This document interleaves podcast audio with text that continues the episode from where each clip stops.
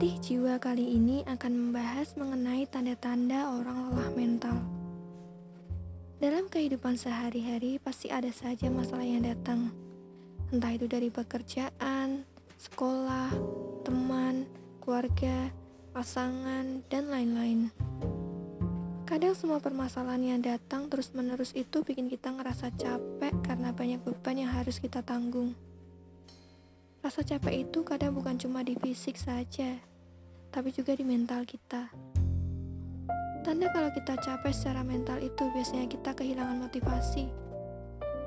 Kayak rasanya tuh jenuh, bosen, males ngapa-ngapain, mood naik turun, dan gak ada semangat sama sekali dalam menjalani hari.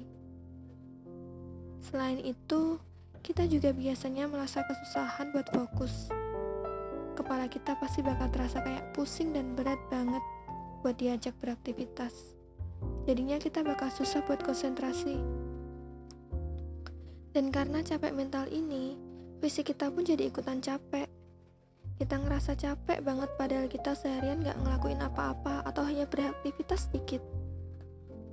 Nah, kalau emang lagi capek mental, kita bisa ngatasinya kayak mengganti rutinitas biar suasana kita tuh baru, bisa juga me time buat mencari ketenangan dan yang paling manjur biasanya cerita ke orang lain. Jadi, kalau kalian ngerasa mental kalian capek, it's okay to take a break ya. Jangan dipaksa. Karena kalau kalian paksa, itu malah bakal bikin pekerjaan kalian dan aktivitas kalian makin berantakan. Yang penting setelah istirahat, kalian tahu kapan kalian harus mulai buat berjuang lagi.